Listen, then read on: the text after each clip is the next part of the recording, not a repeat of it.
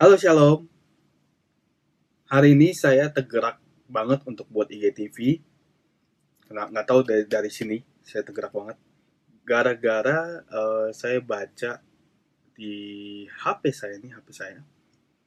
Itu tentang Yeremia 17 7. Ya, jadi Yeremia 17 ayatnya yang ke 7. Saya akan bacakan untuk untuk teman-teman ya. Kalau versi Alkitab terjemahan baru atau TB, diberkatilah orang yang mengandalkan Tuhan, yang menaruh harapannya pada Tuhan. Nah, saya lagi suka banget itu baca yang bahasa Indonesia masa kini. Jadi saya akan compare. Di dalam bahasa Indonesia masa kini itu ditulis tapi orang yang berharap kepadaku akan ku berkati selalu. Ya.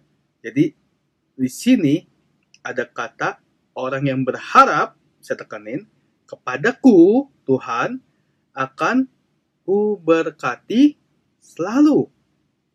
Nah, banyak banget itu orang yang pengen diberkati tapi jarang untuk berharap. Dan saya termasuk salah satu orang yang pernah melakukan hal itu. Saya pengen Tuhan memberkati saya, tapi saya lupa bahwa saya harus berharap kepada Dia. Banyak orang Kristen yang melakukan hal yang sama seperti itu. Aktivitas kita sehari-hari, kesibukan kita sehari-hari, itu menutup area di mana kita perlu berharap kepada Tuhan dibandingkan berharap kepada pekerjaan. Kebayang nggak teman-teman?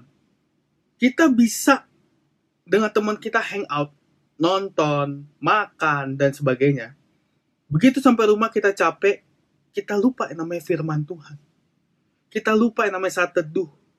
Kita lupa yang namanya membaca firman Tuhan yang di mana Tuhan pengen ngobrol sebenarnya dengan kita. Tuhan Tuhan pengen bicara dengan kita. Tuhan itu emang roh. Tapi bukan sekedar roh. Kalau buat saya Tuhan itu seperti uh, apa ya? sosok. Ya, seperti sosok. Dia hidup. Makanya kita suka bilang dia adalah living God. Allah yang hidup. Dan dia suka sekali dengan keintiman terhadap ciptaannya. Nah, kita ciptaannya. Dan dia sangat suka intim dengan kita. Kebayang nggak kalau misal teman-teman lagi susah nih, lagi susah mengalami permasalahan, baru nyari Tuhan, kebayang nggak kalau misal Tuhan bilang, nanti ya, saya lagi hangout. Masalahnya, Tuhan kita itu bukan Tuhan yang seperti itu. Tuhan kita tidak jauh, Tuhan kita tuh dekat. Dia tinggal di dalam kita. Tuhan itu ada di dalam kita. Makanya Alkitab mencatat, kalau aku ada di dalammu dan kamu berada di dalamku, mintalah apa pun maka akan kuberikan. Semuanya. Tapi dengan catatan iman dan pengharapan itu selalu ada. Dan saya baru aja melewati hal itu. Saya baru aja melewati hal itu. Yang di mana kesibukan saya, baik sebagai pastor maupun sebagai entrepreneur di marketplace, itu membuat saya ada jarak dengan Tuhan.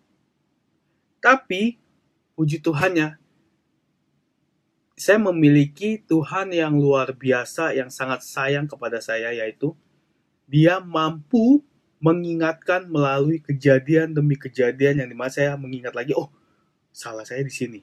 Dan saya yakin teman-teman pasti juga pernah mengalaminya. Ketika sudah merasa kosong sudah merasa jauh pasti teman-teman pernah ngerasain aduh kayaknya gue butuh Tuhan nih. Pernah kan atau kok kenapa gue sial terus ya Benar kan? Itu tandanya Tuhan sayang. Dia lagi ngingetin kita, ayo, ayo ke sini, ayo ke sini, datanglah kepadaku yang letih dan lesu, dan yang berbeban berat. Ayo ke sini, come on, ke sini, kata Tuhan begitu. Tapi kadang-kadang kuping kita ini lebih lebih susah mendengarkan suara Tuhan dibandingkan mendengarkan daging yang berbicara. Ketika kita disuruh saat teduh, aduh masih ngantuk. Come on man, saat teduh itu adalah di mana kita berdua dengan Tuhan dan intim dengan Tuhan dan membacanya bahkan merenungkan firmannya siang dan malam seperti Daud lakukan kapan pun bahkan seperti Daniel tiga kali sehari dia intim dengan Tuhan. Walaupun saya sibuk, walaupun saya banyak banget pekerjaan, kayak sekarang, saya ini banyak banget pekerjaan ini di depan saya ada laptop, di sini adalah ada live. Saya menyempatkan diri untuk selalu menggunakan handphone dan selalu membaca firman Tuhan. Saya teman-teman lihat. Dan saya mempelajarinya jadi saya ada compare beberapa dan saya mempelajarinya apa artinya ini apa artinya ini bukan karena saya sebagai pastor tapi karena saya ingin mengetahui isi hati Tuhan lebih lagi. Saya pengen mengetahui lebih banyak lagi. Karena kenapa? Ketika kita tahu isi hatinya Tuhan itu indah sekali. Sangat-sangat indah sekali. Teman-teman boleh mencobanya. Ketika kita tahu oh Tuhan maunya begini itu sangat indah sekali. Kalau kalau dalam segi perasaan teman-teman akan merasakan seperti yang mungkin saya rasakan yaitu saya merasa pengen selalu uh, apa ya bersama dengan Tuhan, intim dengan Tuhan, uh, selalu pengen mengeluarkan air mata, nangis bukan nangis karena karena sedih tapi nangis karena bahagia berada di dekatnya, yang di mana nggak semua orang bisa dekat dengan Tuhan, ya karena aktivitasnya. Dan Tuhan spesial dekat dengan kita karena keintiman dan hubungan kita dengan Tuhan. Nah, akhir-akhir ini banyak anak muda yang lupa akan hal itu, termasuk anak muda di dalam gereja. Kebanyakan anak muda sekarang ini lebih milih dia main dengan temannya dibandingkan dia bermain dengan Tuhan. Main dengan Tuhan itu lebih menyenangkan. Contoh paling kecil adalah saya suka bermain teka-teki dengan Tuhan. Gimana caranya? Contoh case-nya adalah ketika saya lagi baca, tap, diberkatilah orang yang mengandalkan Tuhan, yang menaruh harapan pada Tuhan. Saya suka nanya, ini maksudnya apa ya Tuhan ya? Kalau misalnya orang yang diberkati, dia mengandalkan Tuhan, kenapa dia harus menaruh harapan ya pada Tuhan? Saya suka begitu, main teka-teki. Saya suka bertanya sama Tuhan seperti itu. Dan biasanya Tuhan jawab. Biasanya Tuhan jawab. Baik itu melalui Alkitab juga firmannya atau dia juga jawab melalui video kayak kayak misalnya saya lagi streaming YouTube atau melalui hamba Tuhan lain dia selalu jawab. Atau kadang-kadang istri saya nyeletuk. Ya kadang-kadang anak saya yang umur 3 tahun bisa kasih tahu. Jadi Tuhan bisa pakai siapa pun untuk kasih kasih jawabannya. Dan kadang-kadang Tuhan sendiri yang kasih tahu langsung ke saya. Ya. Dia bisa gunain banyak cara. Oke?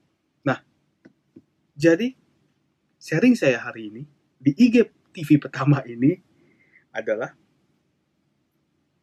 kalau teman-teman lagi merasa um, seperti kok tipis banget ya, tipis banget ya keuangannya ya, atau kok berkat keuangan gue kok tipis banget ya, stop mikir.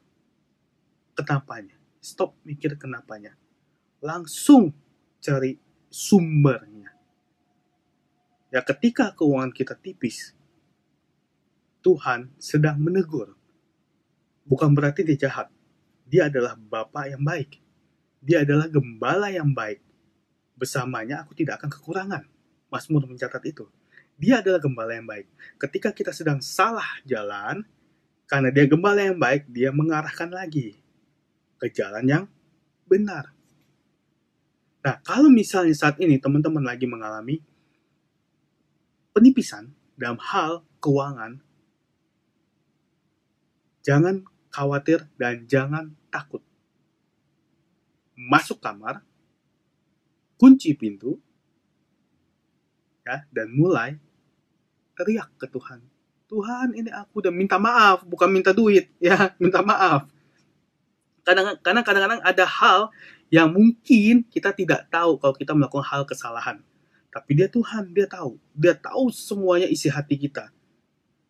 Walaupun kadang-kadang kita nggak tahu nih isi hati kita apa, yang terdalam di hati kita itu apa, dia kita nggak tahu, tapi Tuhan tahu. Makanya biasanya saya lakukan kalau misalnya saya lagi dalam kondisi tersebut, saya selalu minta maaf ke Tuhan. Saya nggak minta berkat, saya minta maaf. Tuhan, maafin aku. Baik yang aku tahu ataupun yang aku tidak tahu. Tapi kalau aku tidak tahu, tolong kasih tahu. Dan biasanya Tuhan remind, reminder, bukan remind, kayak rewind semuanya. Oh, ternyata saya misalnya nggak sengaja menyakiti ini, atau nggak sengaja begini, atau semua biasanya nggak sengaja. Tapi Tuhan lihat. Kenapa? Karena kita biji matanya Tuhan. Come on, kita ini biji matanya Tuhan. Hidup kita itu nggak bisa sembarangan. Ya teman-teman, jadi saya mau pengen bagikan kepada teman-teman. Kalau teman-teman pengen mengalami yang namanya keterobosan dalam hal keuangan, ya, pegang ayat ini, Yeremia 17, ayat yang ketujuh.